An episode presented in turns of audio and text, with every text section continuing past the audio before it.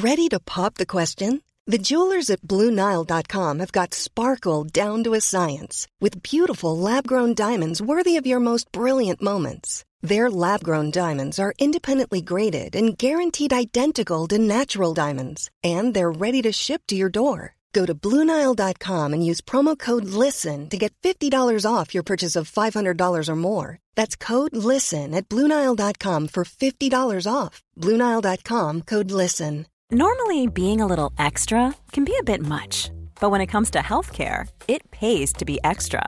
And United Healthcare makes it easy with Health Protector Guard fixed indemnity insurance plans. Underwritten by Golden Rule Insurance Company, they supplement your primary plan, helping you manage out-of-pocket costs without the usual requirements and restrictions like deductibles and enrollment periods. So when it comes to covering your medical bills, you can feel good about being a little extra. Visit UH1.com to find the Health Protector Guard plan for you. You're listening to the Hawksby and Jacobs Daily Podcast. This is Paul Hawksby and Andy Jacobs. And welcome once again to the H&J Daily, some of the best bits of this afternoon's show. Well, we had a few friends of the show popping up to tell us how they're coping in lockdown, didn't we, Andy? We did. We spoke to Elliot Steele and Dave Myers from the Hairy Bikers. Yeah. We had a chat about furloughs. Steve Bruce in the shape of dance came along and read Striker. Very good. A bit more of our road trip. Yeah, that was fun. And dancers started ad-libbing, you'll hear that. Producer, a friend of ours who had a bit of a mad weekend, Spencer Bowman, he came on and talked to us. And Mike Ward gave us his look at TV. He certainly did. And Don't Ask Me, which was, interesting. So here it all is.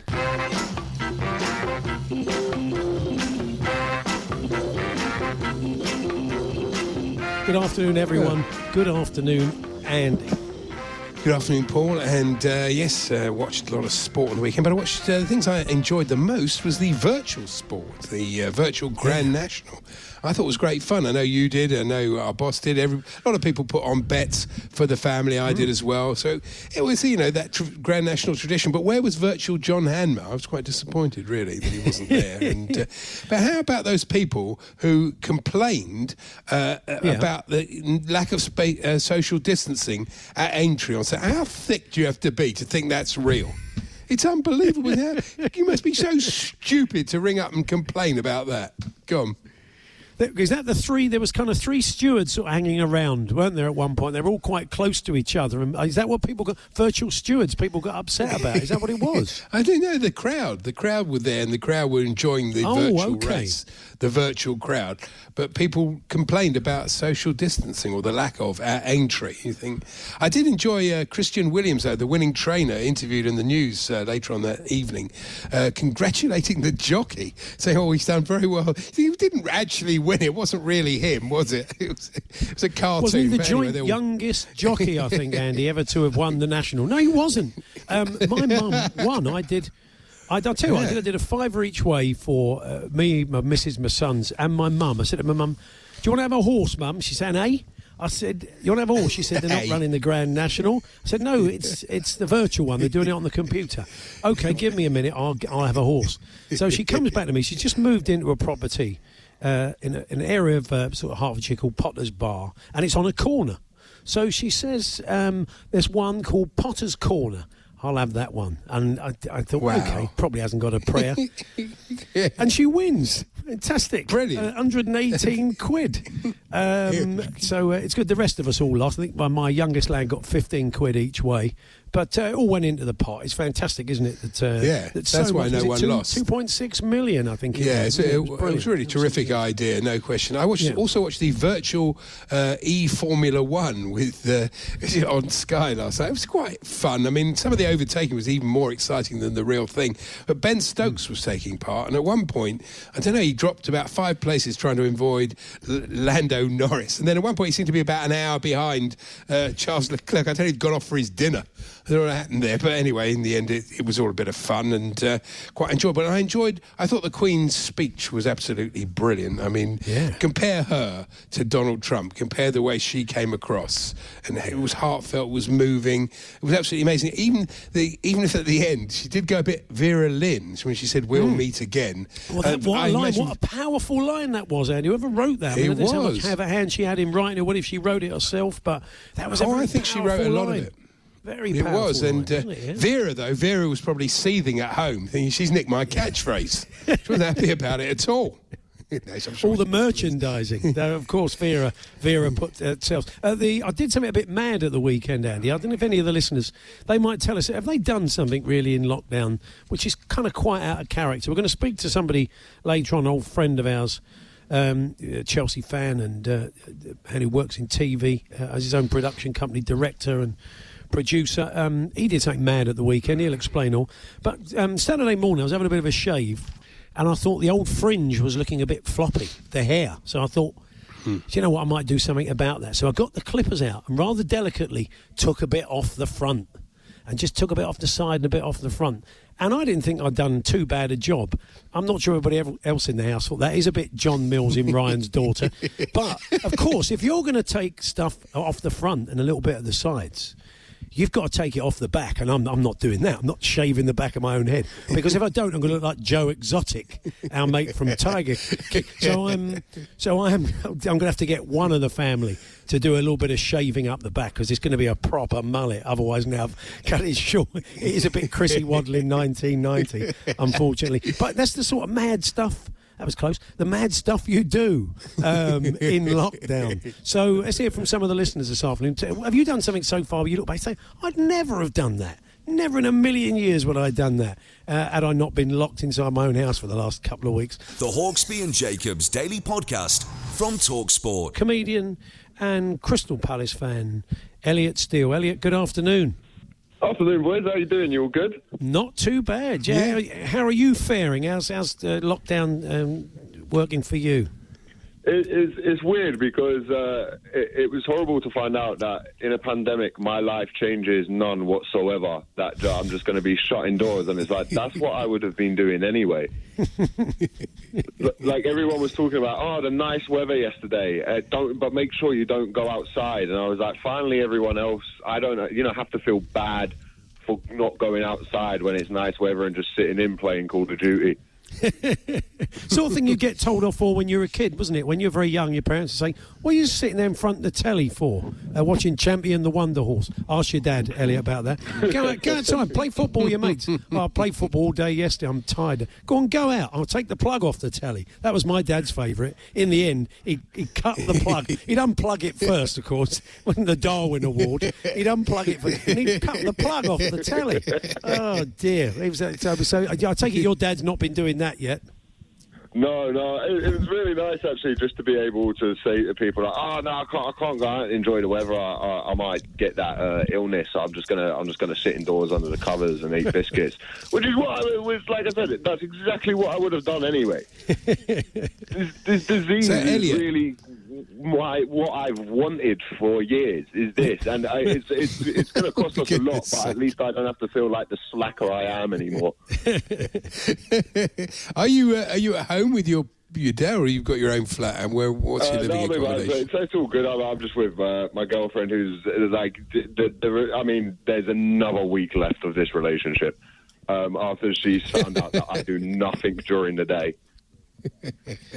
So how is what about? Yeah, sorry, Andy, carry on. No, sorry, Paul. I was just going to say, what about performing online? Have you tried any of that sort of stuff? Yeah, I've been doing twists. This is the funny thing with stand-up is comedians, I think, in general, need to realise how useless they are in society, like how pointless we actually are. Like, we're not... Like, everyone goes, we're going to need comedy. Well, people can get comedy from their friends. People can get comedy... Like, one of the most watched videos ever is a plastic bag blowing into a guy's face on the news. You don't need comedians for comedy. We've just harnessed that sort of thing.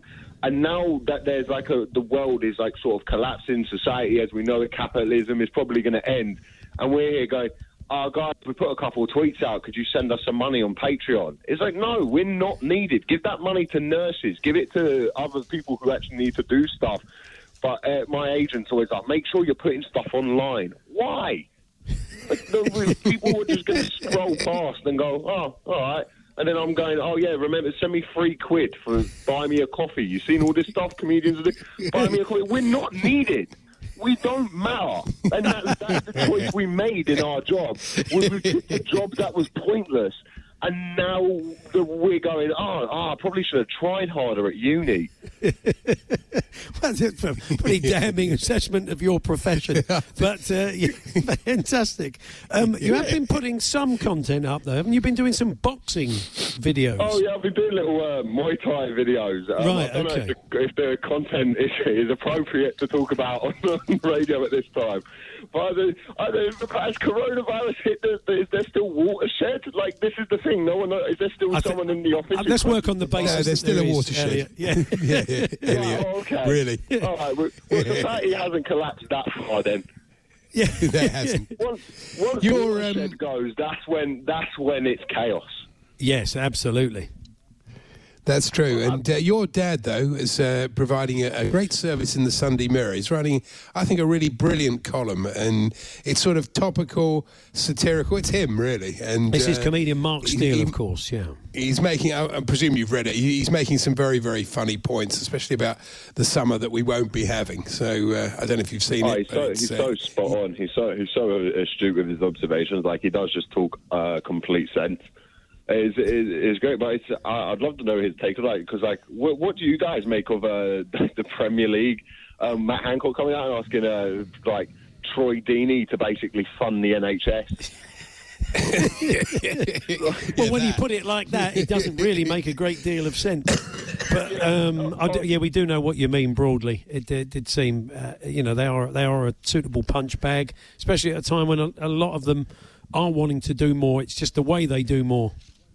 Oh, it's ridiculous. It's like, because I hate to be like this, but, like, they get paid to do this job, which is play football, and the reason they get paid so much is because everyone watches football. Like, it's a commercial thing that is advertised. It's like, that's why they get paid the amount they do. So if they're paying their tax, if they're doing all this stuff, they're doing their bit. That's the bit that's the point of tax. It's not then down to them to give more money for the government. Like, the government has money. Does the government not know this? Like, am I the only person who's remembered that everyone pays tax and you can just use that for the NHS? Mm. Why is it now down to the players of Swansea football? Like, why is it down to Premier League players or Championship players to now to just have to go, we better sort this mess out? Like, I don't know if you've, like, I'm sure you lot have met footballers. They're nice people. They're not the most switched on to what's going on in the world, because all their life they've been just told, kick this ball over there and then run to it. And that's what they've done. And now it's like, hey, can you guys sort out the economy? Yeah. Well, it sounds like via Jordan Henderson and the other 19 captains, they're having a pretty good try. But what else have you been up to then in lockdown? How have you been faring?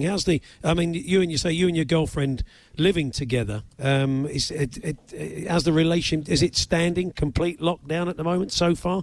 Be careful what you say here. Yeah, we are. We are a week away from murder. No, it's fine. It's all good. I find the things to do is, like, I've just started looking forward to weird little things now. Like, I get to cook dinner soon, and then I go, oh wow, I get to do a workout, and that will be like 40 minutes of not being bored. It's just, and then thank God that Tiger King documentary came out. Right. Have you not seen it? Do you know what? I feel like I was saying last week, I watched the first one and I thought, I'm not sure. But my youngest lad said to me, 2 and 3, it gets better. So I think I'm going to try and go back in. I'm going to give it the benefit of the doubt, because it didn't really, unlike the rest of the world, it didn't really hook me after one episode. I can't believe that this is a real story. Yeah. And you just watch it because you imagine that people who just keep big cats, you think, like, well, they're going to be weird. But then how weird they are, you are not prepared for. Like, there's murders and things like this going on, and you're like, what? And people are just going to these zoos and going, I want to pet a baby tiger. Yeah. And then it's like, and now you're complicit in, like, the mob. It's like proper mafioso. It's just, it's amazing, and that's what I've been up to. That's all anyone's talk is now in lockdown, is one documentary. Well, that's right. I'm going to go back in then. I feel like I'm missing out. I'll give 2 and 3 a crack and try and see it through the end of it. And then, if you watch the series, you have to watch the Louis Theroux that he made 10 years ago. But just before we go, Andy, what have you got? What you want to say? You got something there, I see. No, I was just going to read a bit from Elliot's dad's column from yesterday, because it is funny. This, it says, its headline is it's only short. Messenger you'd like to shoot. He says, Mark says, I wonder what it's like to be one of these people so excited they post messages online shrieking, "Hi everyone, this lockdown is so cool. I'm having the time of my life. I did a falconry class this morning on Zoom. I did a Zumba dance session on Facebook. And it was great because the Archbishop of Canterbury joined in and dropped his mitre during a sideways twirl. Then I played virtual javelin with my WhatsApp group. I made my own version of Star Wars using hand sanitizer for a Death Star and put it on Instagram. Now I'm having a FaceTime 11-course dinner with my Inuit pals in Greenland." You've just described Elliot's day yesterday. It is funny, like, I do love watching it. It is great to watch the amount of comedians who aren't, like, naturally funny at all now have to do, like, Instagram stories. And it's just like, "Hi, guys. Tonight I'm making cauliflower cheese," and it's like a 40-minute story and nothing happens, and it's just highlighted how many people should quit comedy. Oh, but, dear, yeah. A whole strand of called I Wouldn't Open with it. Yeah, brilliant. Cheers, Elliot. Love to your dad. Thanks, take Elliot. Care. Love to your girlfriend, thanks. And we'll catch up with you soon. All the best. Of course, hopefully see you all well after this is over. And take care of yourselves. And love to your families. The Hawksby and Jacobs Daily Podcast from Talk Sport. Both Si and Dave from the Hairy Bikers are doing their bit in lockdown, and we're very pleased to say that one half of the bikers, Dave Myers, friend of the show, joins us now. Dave, very good afternoon. Hello, Paul. Hello, Andy. You all right? We're not too bad, yes, Dave. We heartwarming little story in the papers yesterday involving you and your other half, as we say, doing your bit for the NHS. Well, I must say, for wife that's doing most of it, she's up from dawn till dusk making scrubs and masks. Wow. And she's, you know, I'm basically making the tea and modelling and donating fabric and doing a bit of cutting where necessary. But she's been sending packages as a courier just come now, as far as Ireland and Derby and a lot of the local pharmacists, you know, as they want a bit more protection. So it's, she's doing great. I'm really proud of her. There's also an emphasis, Dave, on home cooking, isn't it? Where no one can go out to eat, no one can do takeaways. So I presume people, A, have been asking you stuff and also using the books. Yeah, absolutely. We've been posting some kind of cooking on Instagram as well. But things like, well, when we get problems, like at the moment, you know, I've got my flour's running down, but I can't get yeast. So I've been sort of showing people how to make sourdough bread. And maybe use some of the flowers that you can get. A lot of them are obscure flowers in health food shops that people avoid. You know, I'm showing people how to use those and making their own pasta as well. If you can't get ready-made, you know, sometimes you can get the pasta flour, but you can't get pasta. But that seems to have eased off now. But, yeah, I mean, I don't think I've ever been doing more cooking in my life, really. But cooking to eat rather than just to show. It's very strange times, as I'm sure you'd agree. Yeah. Oh, yeah. Just going back to what your wife's been doing, I'm sure there's people out there listening saying, do you know, I'd like to be able to help like that if I can. Someone who can so decent with a sewing machine feels like they could help. So what process did your wife go through and you go through, Dave, to make people aware of what you wanted to do? What was the kind of distribution outlet? How does it work? It was all through social media. She got it started. And then there was a lady in Tunbridge Wells as well, got in touch with her. And so two or three of them got together. Their word spread. And things like the local health centre. A lot of GPs haven't automatically got the PPE that they need. Yeah. And they're glad of anything, really. And the scrubs, certainly, people need them. And the patterns are out there for people to get. And, she's saying to me, what? Oh, obviously, the thing as well is there's that many volunteers now for the NHS. And I think what's come up recently, a few days, the volunteers need some kind of PPE. Yeah. I must say that I'm proud of Si. He's been one of these volunteers too. He's working with a pharmacy and pharmacist in the northeast, so he's out delivering prescriptions. He goes to the back of the pharmacy every morning, gets his bags of pills, and he's off dropping them off around Newcastle. I said to him, he's not the first one with a Land Rover full of drugs going around Newcastle, but this time he's really doing his bit. And I think a few of the recipients had some of his lentil soup as well. Oh, good stuff. Now, I get the absolute joy of seeing my partner in crime, Andy Jacobs, every day, and this little screen in front of me on House Party and chatting to him. But you spend probably more time than I spend with Andy, with Si. So what's it been like in isolation for you? How often are you keeping in touch? It's a daily basis, really. I think we might try and, as technology, try and do some cooking together, like a split screen thing. Oh, yeah. But it's very strange. It's very strange. We had so much work this year lined up, like so many of the population. And, of course, it's just disappeared. And everything's on hold. You know, our series is on hold till we can get out and film it. We'll be filming in England for the first time for 10 years. But this is a decision before coronavirus. But obviously, we've got to wait till things improve till we get out there and film. But no, I miss him. It's so strange, you know. I've got a good family. The house is busy. And, you know, as I said, Lil's working from dawn till dusk, making masks and scrubs.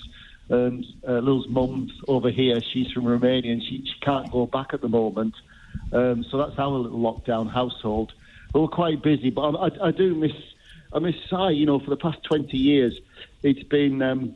you know, it's been a novelty to come home rather than be at home. But no, I miss him. I miss going out for a pint on the social side as well as working. You know, it's very strange. Sure. Yeah, of course it is. It's the same for everybody, Dave. But if you do this split-screen cooking, you've got to try and do it so that you've both got, for example, the same colour bowl. So he hands you the bowl, the screen, then you take the bowl. So it looks like you're actually there. If you do it like that, I think it will work well. Can you imagine the two of us getting that together, being coordinated enough to do that? We're bad enough when we're cooking together on the telly, let alone that. Probably not. I think it could be a bit of what somebody's called a troll spate. So that would be all right. But, I mean, with the absence of sport, I think a lot of people are turning to cooking, you know? Yeah. Yeah. As Andy was saying earlier on, the books especially, I imagine people are returning to the books of yours they've bought. And also, are the shows still available on the iPlayer? Because, I mean, you know, if they want to be a bit more adventurous or they want to try some things, they can go and watch some of your old shows. Yeah, of course they can. But I think there's, you know, wherever you go now, you know, you look on... Food Network and BBC, and BBC One, I think, or Two, was re-showing a baking show that we did. God, it was way back in 2007. You know, it's funny, because the first Hairy Bikers was 2004. And wow. And it's, you know, I look at myself cook something with Si, and I don't remember making that, but it looks really nice. But yeah, it's all out there, the books are there, but there's so many recipes available now free online on our website and obviously on the BBC Good Food website. You know what I do is I think nowadays it's what you've got in the fridge really and what you've got in the pantry. So what I tend to do is Google 2 or 3 ingredients, like to say stuffed peppers, and I've got rice. So you go rice stuffed peppers recipes, and then they'll come up. Or if you've got pork and apple, there'll be pork and apple recipes come up, and that way. But yeah, all the books are there, and the books presumably are doing fine. But it's and we're working on another book at the moment. But again, like everybody else, is when you're testing and creating recipes, the problem you've got is actually getting the ingredients to experiment with. Sure, absolutely. You know, the chat sign I can do over the phone, but for the development, it's difficult, you know. As I say, on the sports, I love my horse racing, which of course has gone, and I've got a couple of race horses in France. So they're eating us out of house and home financially. Oh, right. Yeah, they've still got to be fed. Did you have a punt on the virtual national at all, Dave, at the weekend? I didn't, no. Oh. No, I didn't. It's very funny. I couldn't see how that works, really. It's only been a racehorse owner. Everybody, the tipsters, the opinions, the computers, they always come up with, like the favourites. And they always come out, you know, it seems to be such a logical thing to do. And yet, you know, I'll be sitting there, you know, as the owner with the trainer, and we haven't got a clue either, and the jockey hasn't got a clue. You know, you've got an idea, and yet you see the experts on the telly. I don't know, it's such an imponderable, really.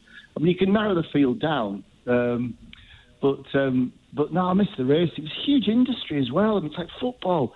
You know, there's an awful lot on hold. Sure. Well, fingers crossed we'll come through the other side now, and we'll catch up with you and Si in the studio. So give him our love and pass on our best to your wife for the excellent work she's doing for the NHS. If you want any masks or some basic cotton overalls, give us a line, Jen. Okay. We'll get you a set sent over. Top man. All the best, Dave. Stay safe. Cheers, Andy. Cheers, Paul. Bye-bye. The Hawksby and Jacobs Daily Podcast from Talk Sport. We've seen that the environment has been recovering, but we also noticed, listening to the news there, Sean Dyche's voice is recovering. You see, it's not, I suppose he's not shouting at the players and shouting during the match. His voice is sounding quite smooth. He sounds slightly different. By the time he goes back, he's going to sound like this, isn't he? It's going to be amazing. Of course he is. But he was telling the papers last week that he's been doing some stuff around the house. He said, I'm a professional jet washer now, apparently. Sean says he's been doing that. So many people are jet washing. Yeah, that's right. I've noticed that online. It's become a big thing. I asked, if you're into jet washing, you're thinking of buying one online. I did ask Prince, the dog from That's Life, in his eyes, what's the best jet washer you can buy? And he went, Kärcher. Of course he did. So, I mean, others are available ways. Prince very much likes the Kärcher. Sorry, kids, ask your dad. Yeah. No, we'll Google it. Now, it's very bad news. It's the World Pipe Band Championship in Glasgow has been cancelled in August. Oh, dear. I'm especially disappointed because I was entering a band inspired by the late, great James Brown. They're called Papa's Got a Brand New Bagpipe. Oh, so that sounds good. Yeah. I mean, a lot of events like this are hitting the buffers on things. It's very hard to do a virtual bagpipe. I suppose you could, couldn't you? I mean, why not? Everybody could just play on Zoom or whatever, and you could hear their fine work, and then the judges can make a call. Yeah, I took part in a Zoom meeting yesterday with some old friends lined up by my mate, and he got all his different friends that he's got, and he wanted us all to be online. Oh, yeah. And it was fun. It's the second week running we've done it, but I couldn't get online. I couldn't get the sound, and I was about 10 minutes trying to do this. So, of course, by the time I got on, I came on really swearing like mad. He said to me, there's no swearing in this forum. Well, you should have basically said, well, nothing has really changed. Andy's like he normally is, really. Nothing has really gone on. And it's fascinating to me. The RSPCA want us to see rats in a different light. I mean, everybody considers them me and you or everybody? They think... What, sorry? What, me and you or everybody, the RSPCA? They've not just singled us two out, have they? No, they didn't say, Hawksby and Jacobs, could you please see rats? Lights. No, everyone. Yeah. Oh, yeah. It says studies show that rats are capable of thinking, experiencing things such as pleasure, pain and distress. These smart little rodents, the paper said, can be trained to play games and even outperform humans in certain tasks. And yesterday, to mark World Rat Day, the RSPCA, well, it was. But this is Emma Horton, scientific officer at the RSPCA, said, like humans, rats enjoy play. They laugh when tickled and have been trained to run agility courses, fetch a ball and give high fives. I can't see how a rat could give you a high five. Well, you could probably train it to. Yeah, I've not close enough. Poor, isn't it? Rat's paw, but I will do now after this show. 4 o'clock, Andy. I'll be straight on looking into this. Now, I've got a letter from the Reverend Cindy Kent, who is from Minster-on-Sea in Kent. So she said... Fine. Sir, not Kent Garrison. No, she said, Sir, this is the Telegraph, I thought the child's game Knockdown Ginger had been revived when my doorbell rang and I could see no one through the spy hole. But on the mat, I found a gorgeous bread and butter pudding. Cooked by my neighbour had put it there and retreated. Such kindness and delicious. Well, that's a nice story. But it also got me thinking that of all the things you can do at the moment to kind of interact... she talks about the game of knockdown ginger. What about a game of lockdown ginger? Because I suppose effectively, you knock on a neighbour's door and you run off. You could just stand sort of 7 or 8 feet away and say, sorry, it was me. I just wanted to see how you're getting on. So rather than running away and hiding like you did as a kid, you indulge in a little bit of long-distance conversation. It's just a thought. It's a rubbish idea. But No, it's a good idea.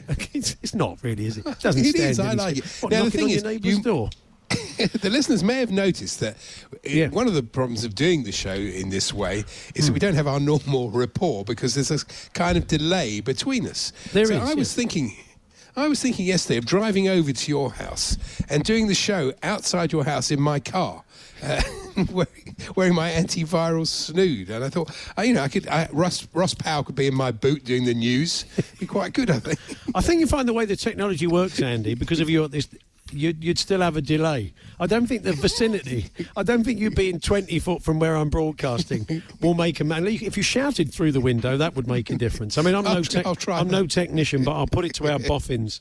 And we'll also find out if Toby or Ross are prepared to stay in your boot for 3 hours a day. It doesn't seem right. Anyway, we've been bringing you every day an instalment of a book called Striker by Steve Bruce. That's right, Steve Bruce, the Newcastle manager, wrote three murder mysteries in the late 90s when he was a footballer, striker, sweeper and defender. We're bringing you Striker bit by bit. It's the story of the Leadersford Town manager, Steve Barnes. He's trying to get the team into the Premier League, but there's been a murder, and people think he may have done it. Let's give you a flavour of what's gone on in Chapter 1.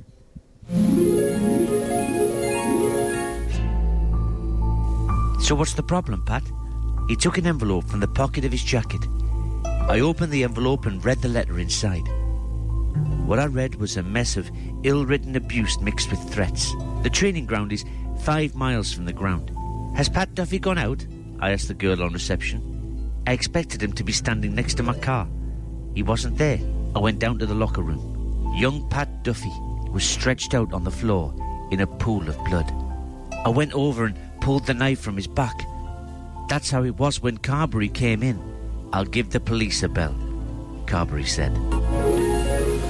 So there we are. That's the story so far. We now get stuck into Chapter 2 and see what Steve is up to in an attempt to clear his name.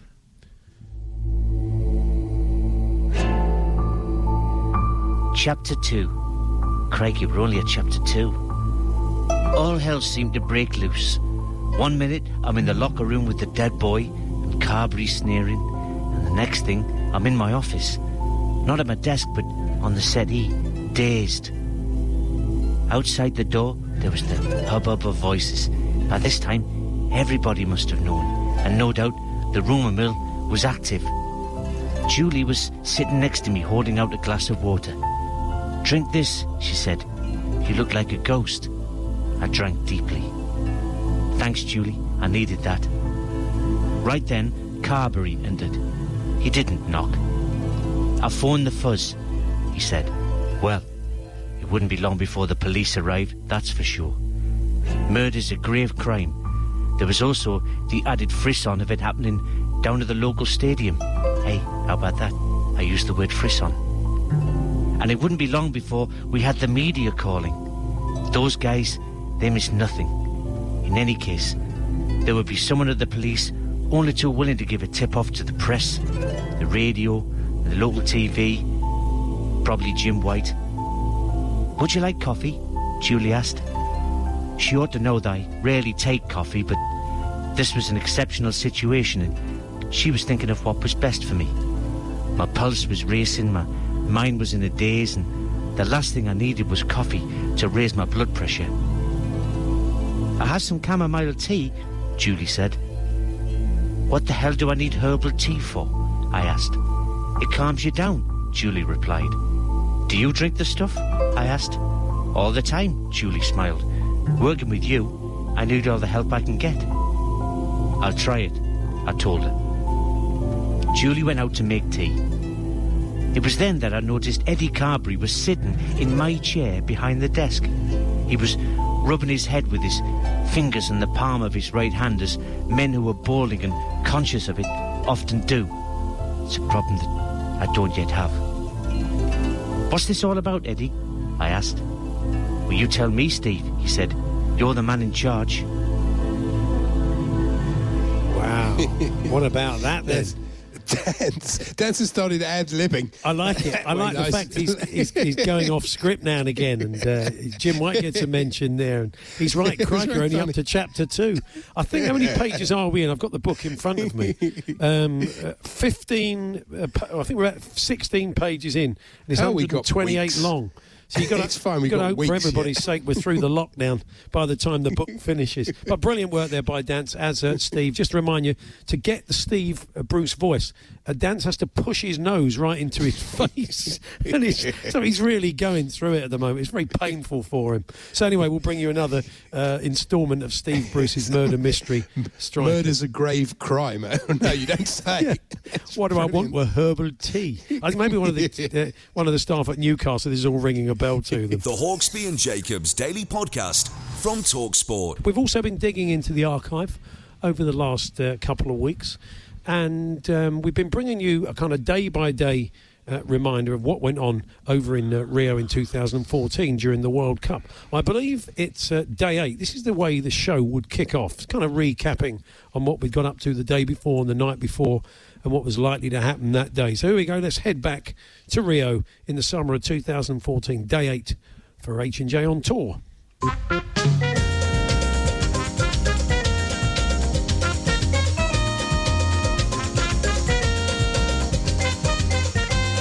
Everyone, good afternoon, Andy. Hey, good afternoon, Paul. Yeah. I'm very pleased to say, I'm delighted to say, the regular listeners will know that Paul and I have been breakfasting at the equivalent of Budgeons. Yeah, the local Budgeons, Zona Saul. Yeah, Zona Solomon, as somebody said last night, former TalkSport newsreader. Yeah. But we're going in there, they've got a little cafe at the back there, and the last few days they just had no croissants at all, but loads of this cake.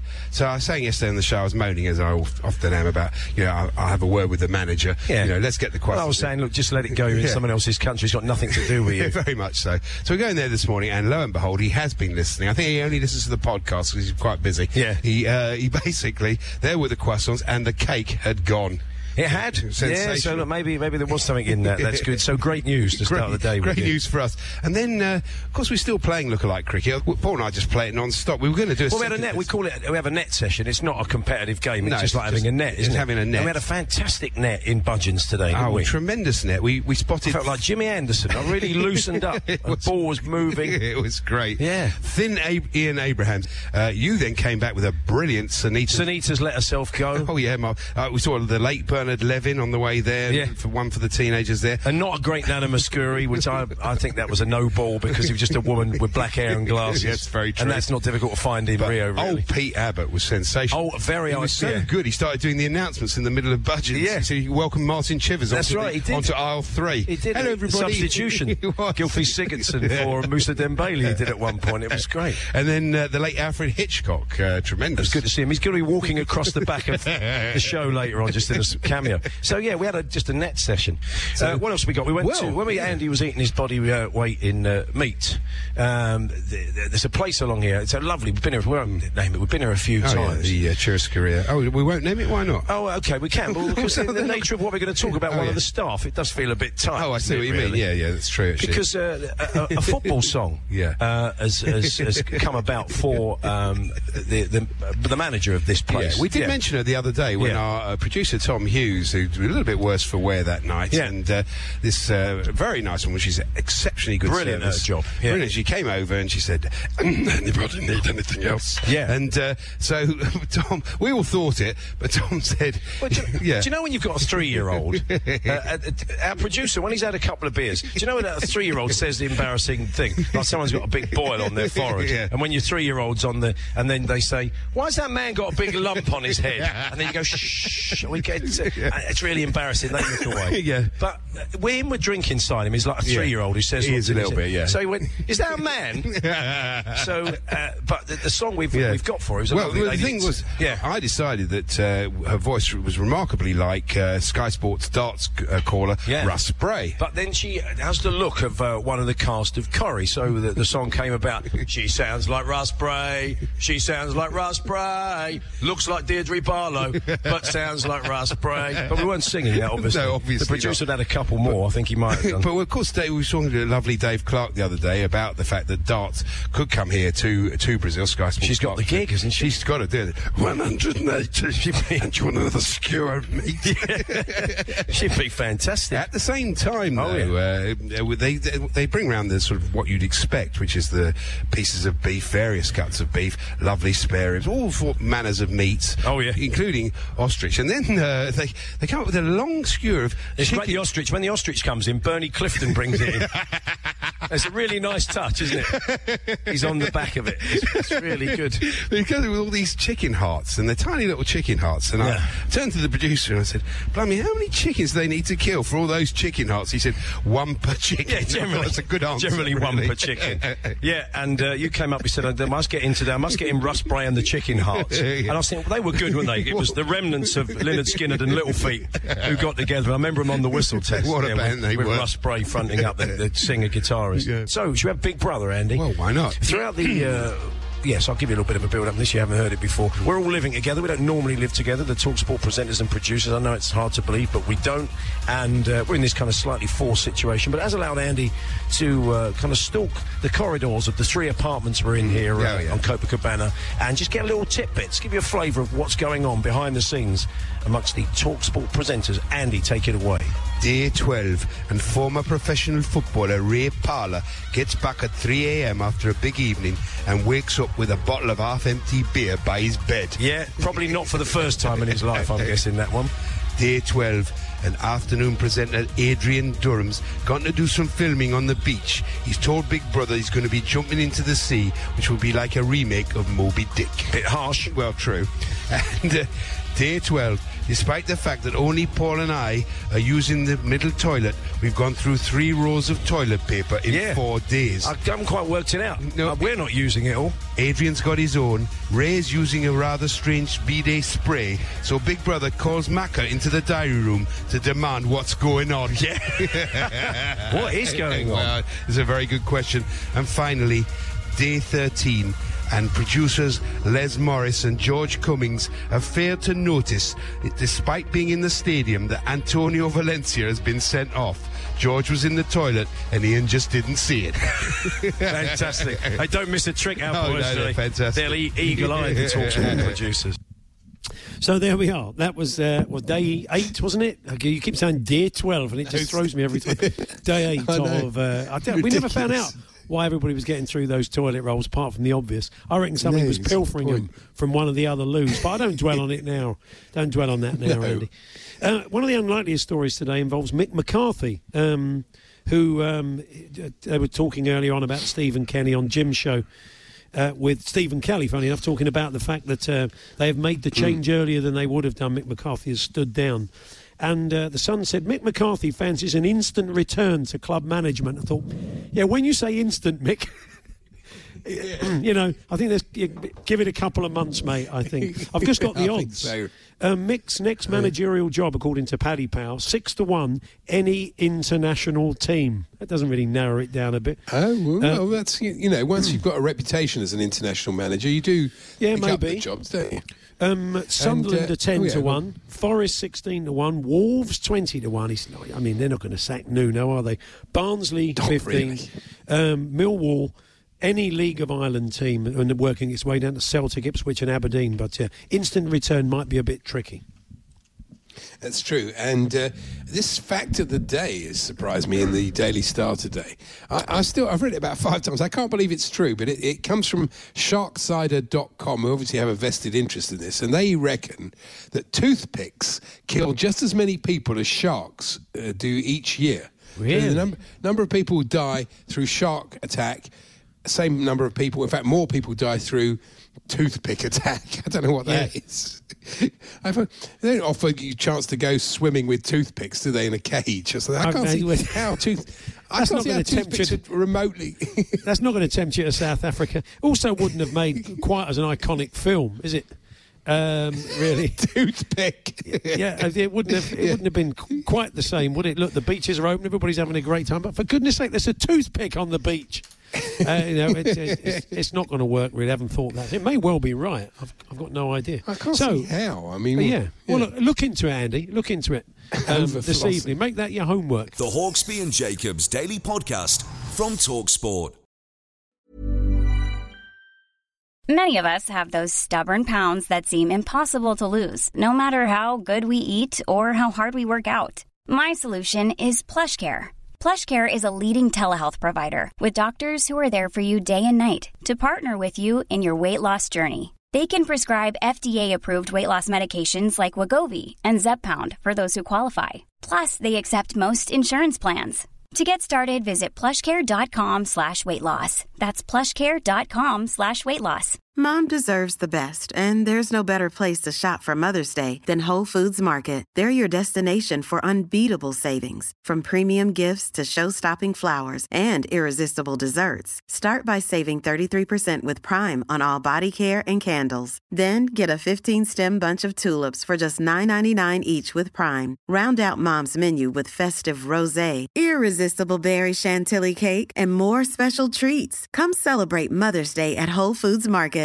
This is Paige, the co-host of Giggly Squad, and I want to tell you about a company that I've been loving, Olive & June. Olive & June gives you everything that you need for a salon-quality manicure in one box. And if you break it down, it really comes out to $2 a manicure, which is absolutely insane. It's also so easy to get salon-worthy nails at home with Olive & June. The difference between how your nails used to look when you did them yourself and now with the Manny system is a complete game changer. The best thing about Olive & June, too, is it's a quick dry. It dries in about 1 minute, lasts for 5 days, and full coverage in up to 1 to 2 coats. Visit oliveandjune.com/perfectmanny20 for 20% off your first system. That's oliveandjune.com/perfectmanny20 for 20% off your first system.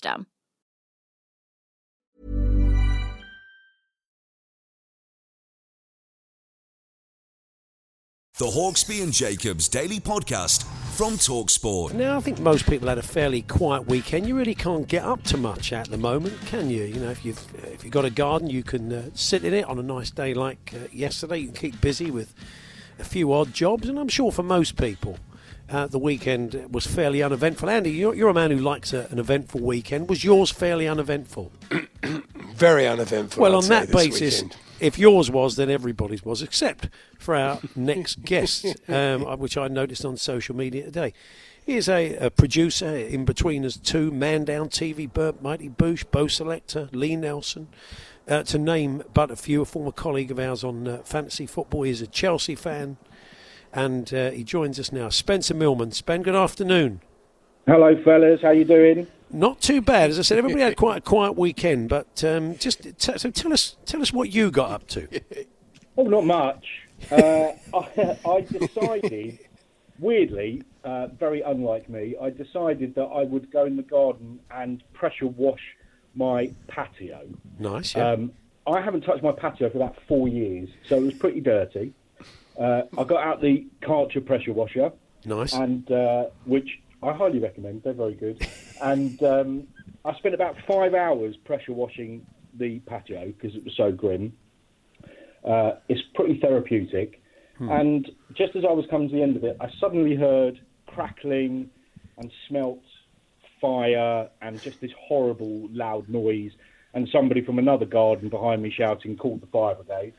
And I looked outside, and some idiot behind me had decided to make a bonfire in their garden, which, can I just say, before I finish the rest of the story, please don't make bonfires. Like, it's hard enough for people to breathe at the moment as it is. Yeah. So don't make bonfires. It's true. But it was also pretty windy yesterday, and the bonfire, basically, the wind caught it, and it went into a massive, I'm guessing 50-foot lime tree that is right next to my house, and basically set the whole thing alight, ablaze. So we had to call the fire brigade.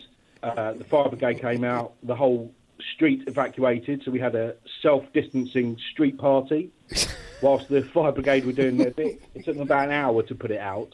Wow. And they came very, very quickly, so big up to the fire brigade. And then I went back to my garden, and my whole patio was covered in ash. So out comes the Kärcher again next weekend. Yeah, five hours, I cleaned that, and the whole thing was covered in ash. So a pretty uneventful weekend. And then I took the dogs for a walk, and then I watched The Queen. Oh, okay. Fair enough. It's marvellous, isn't it? But have you had a word with the neighbour? I was going to say, has the neighbour apologised for this, having a fire or not? What do you think, Paul? No, I'm guessing not. If you have a fire, you're probably not quick to apologise, are you? That's very true. No, but I have tried to speak to the council today, because actually half of that tree is hanging over my drive and the other half is hanging over a public alleyway. And I don't think it's safe, so somebody needs to come and sort that out. OK, we'll get them onto it. We'll put the call in. Nice line from you. The Queen was brilliant last night. I think generally most people agree it was. I think the "We'll Meet Again" line got us all. But you did make a very good point that just will tell us. You tweeted about the Queen. Something in her appearance you noticed, Spencer. Yeah, I was very bowled over by the fact how well the Queen does her own hair. It's very impressive that she does it. That she does it herself, or does a lady in waiting do it on a long pole? I mean, it just sort of stand 6 foot away on the end of a hockey stick or something. I don't know. Yeah, I'm very fortunate. I'm very much like Andy. I can just do it myself. Don't have any hair, so that's all right. Exactly. But yeah, it was something that we were like, how has she managed to look so good? Nobody helping her, but I guess, as my dad pointed out, and sort of sport joke, is that she probably does have people living with her. So, yeah, I think you're probably she's not on her own. Yeah, probably that's just a very good point, really. I mean, she can self isolate to a point, but someone has to go and get her shopping for her. But her daughter, I imagine Anne comes in and does her shopping. She goes down to Budgeon's, then she brings the shopping in and leaves outside Buckingham Palace, leaves outside the front door like we all are at the moment, rings the bell, lock down Ginger, and then runs off and says, "Yeah, Mum, here's your shopping." I'd like to think that's how she operates. It's true. I was, though, last night logging, because there's no sport, so I've got to sit there with my book and log something. Yeah. So I was logging the Secrets of the Palace Servants on Channel 5. It was Blimey. It's actually a fascinating thing about... I bet there's a lot they don't tell you. Well, that's the thing. Most of them don't say anything. Of course, well, he was, because he crossed the line, didn't he? So no question about it. But I did discover that jam pennies are the Queen's favourite snack with her tea. It's really simple to make. You just get 2 slices of white bread, you put jam in the middle, but butter, jam, and you get a little round thing, and you make like you're making sort of pastries, and then you get these little pennies, jam pennies. So she's crustless. She obviously goes crustless. So she comes round for tea. Apparently, this is the thing you've got to make her. If she ever pops in, she might thank you for calling that fire in. That might be her. She might pick you out at random. Said Spencer Millman. I'll tell you what, you can. I think most people that aren't royal, I think they're called jam sandwiches. That's it. I think jam pennies. Well, no, but they are these little penny things. But one of the women there, she was saying, when we clean the carpets, we do it like a football pitch. So you had a bit of a sporting. So like they make that pattern that the grounds concentric make circles or something into it. Do they really? Well, no, squares. Yeah, not like the bloke at the Etihad. Then. No, not him. Different patterns. Oh, that would be a shame. Funny enough, we mentioned last week. You've worked with lots of different people over the years, including Ricky Gervais, and we were talking about that. Well, I think your ears may have been burning because, much like the tree in your garden, because we mentioned that there. Andy Millman, of course, was Ricky's character in Extras, and you'd work with him. So was it named after you? It all seems a bit convenient otherwise. It was named after me. It's basically, if you watch Extras, so many years ago, prior to The Office, myself and Ian Morris and Damon Beasley were all working on a chat show that Ricky had called Meet Ricky Gervais. Yeah. And we worked with Ricky on the 11 o'clock show as well, so we've known him for many, many years. And he used Millman for his character, Andy Millman, and then obviously the BBC commissioners in Extras are Ian Morris and Damon Beasley. He didn't change their names. Right. And there is a Maggie Jacobs. Can I just point out? Oh, Andy, as well. Andy thinks he could be. He got the Jacobs. I don't know. I'm not quite sure. Well, we used to play cricket in the corridors, didn't we? Office cricket with Ricky. That's right. But whether that was enough to get you a name in Extras, Andy, we can only but guess. We'll have to speak to the man himself. Maybe you can get the word back to him in lockdown and see what he says. I'll ask him. Yeah, fantastic. Okay, well, Spencer, good. This feels like a sitcom plot. Your day yesterday. It could have, but... Oh, if only. I mean, if only it was... If only I could get it commissioned. Yeah. Our industry, you know, everybody's got it hard, but this is... our industry is, you know, it's hit pretty hard. We're not able to obviously make anything, film anything, so difficult times, but, you know, have to get on with it. And Chelsea, quick one on Chelsea before we let you go. I mean, I saw Willian today effectively said, I wanted 3 years, they've offered me 2. I think that's it. Are you sad to see him go or not? Can I be honest with you? I have not missed football one bit. Really? Wow. Yeah, I've not looked at the back sports pages. I've not missed going. It's really weird. But I haven't missed... I haven't missed live sport at all.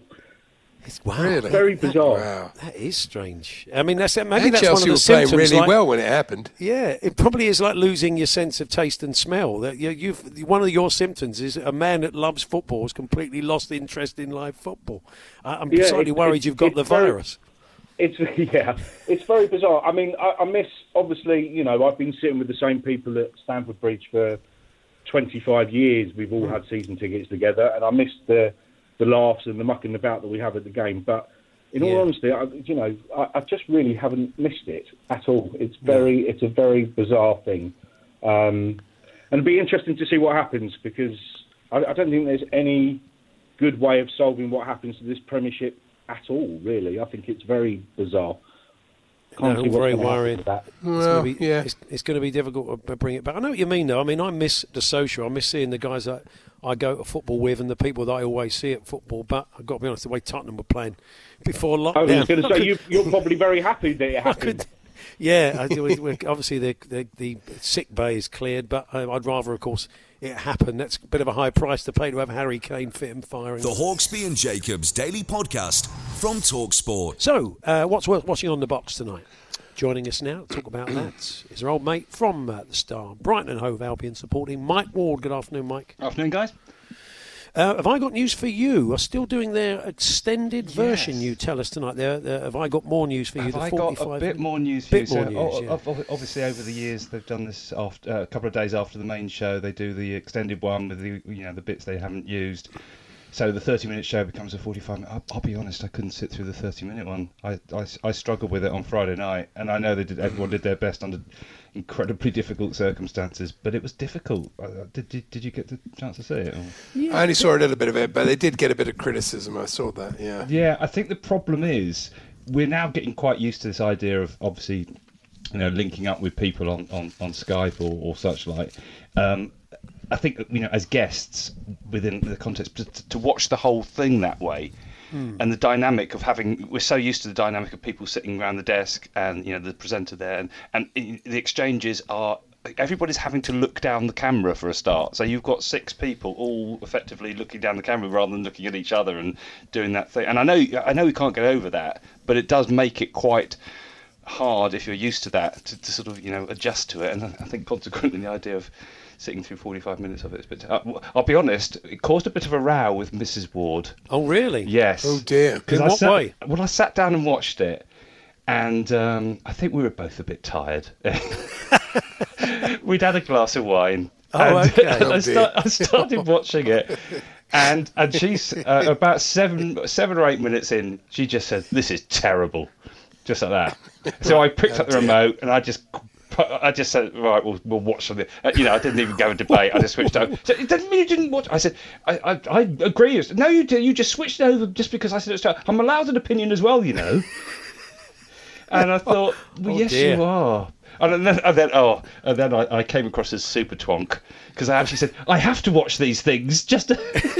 This is my job, you should have screamed. I did. I pretty much did. I thought, oh my God, what have I become? What monster have I become? So, I do take your point. I've not watched it all yet. I watched about half of it, and I had to go up and do something else. Lord knows what. I mean, I've got nothing else better to do. Have your hair cut. 15 minutes in telly. I did my own. They cut his own. Not a great job. So I said I've become Joe Exotic. So it was a bit long at the back, but I cut it at the front, but not at the back. Oh, nice. But that'll always come back, that look. I think maybe people's expectations are that little bit lowered, aren't they? I mean, it's not going to be the slick sort of show, but if you like the ingredients of Paul Merton and all the little funny clips linked in and Ian Hislop, then I think you're cutting some slack. I think you have to cut them some slack, and maybe as the weeks go past, we'll just sort of come to accept that. I just think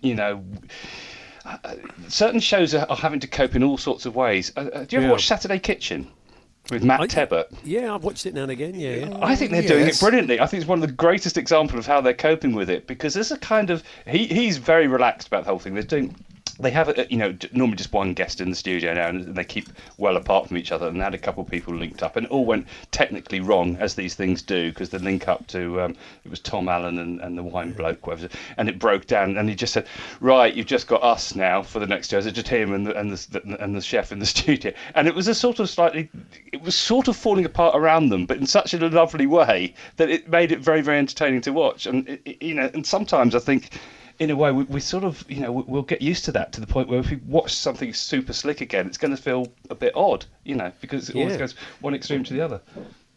The Queen's a bit of a ratings winner as well, I see from your notes. Well, she was always going to get good ratings. She didn't take to Twitter to boast about it, like maybe some other world figures do.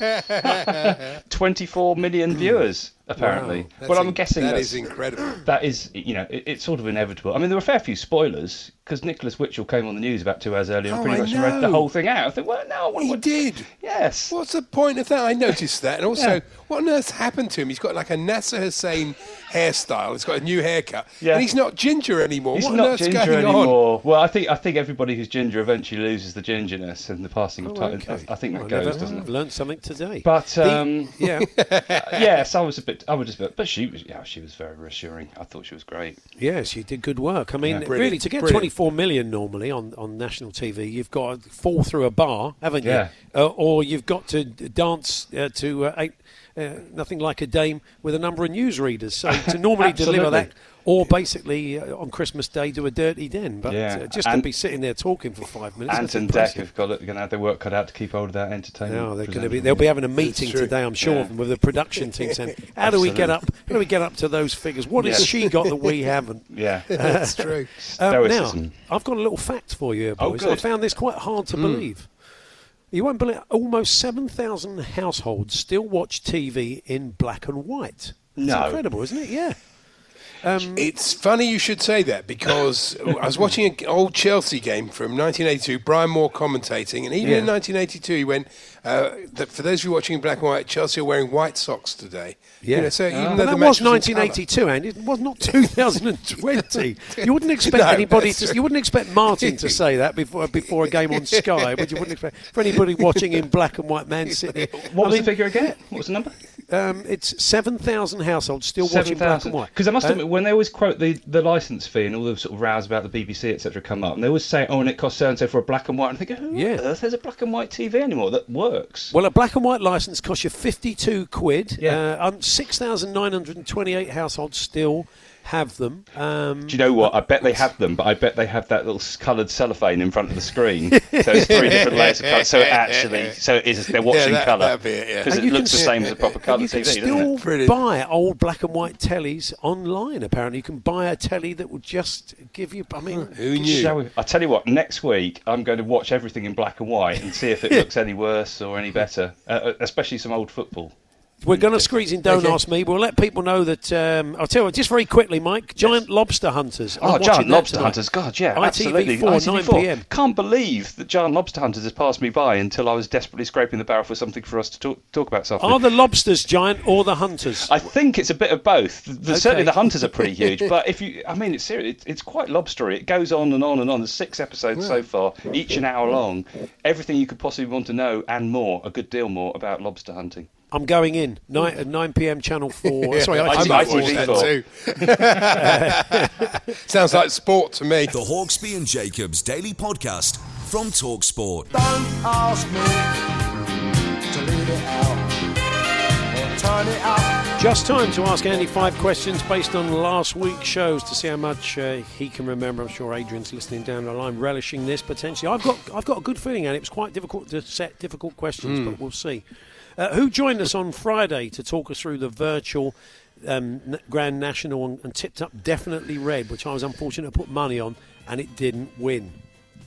Who joined us on Friday? Was it Bruce? Was it Bruce Millington? Oh, who was it? Oh, no, it was... for goodness sake, who was it? Who was it, Andy? Be quick. I don't know. Bruce. Bruce Middleton. It was Matt Chapman, MCE, who joined us. Oh, God, yes, it was, yeah. It's happened again. It's happened again. Mark Gretton joined us. He's had a tattoo, but he's got no regrets. Which team does he support?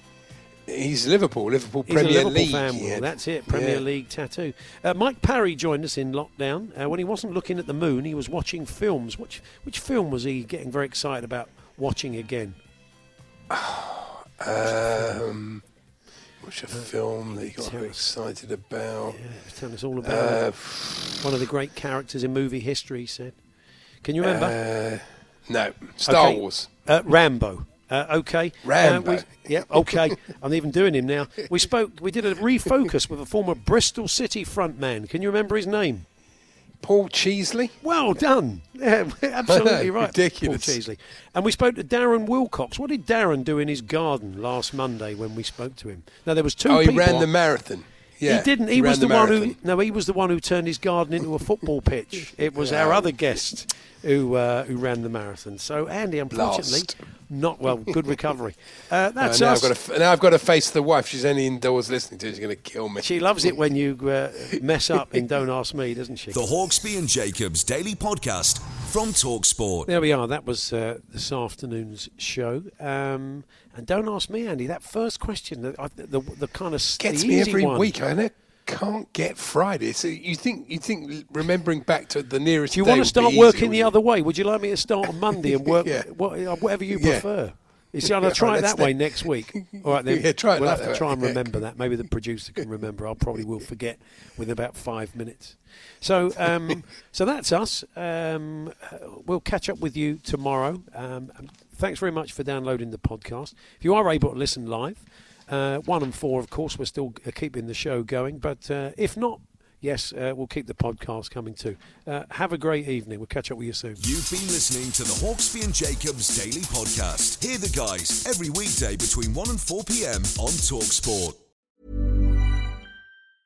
Mom deserves the best, and there's no better place to shop for Mother's Day than Whole Foods Market. They're your destination for unbeatable savings, from premium gifts to show-stopping flowers and irresistible desserts. Start by saving 33% with Prime on all body care and candles. Then get a 15-stem bunch of tulips for just $9.99 each with Prime. Round out Mom's menu with festive rosé, irresistible berry chantilly cake, and more special treats. Come celebrate Mother's Day at Whole Foods Market.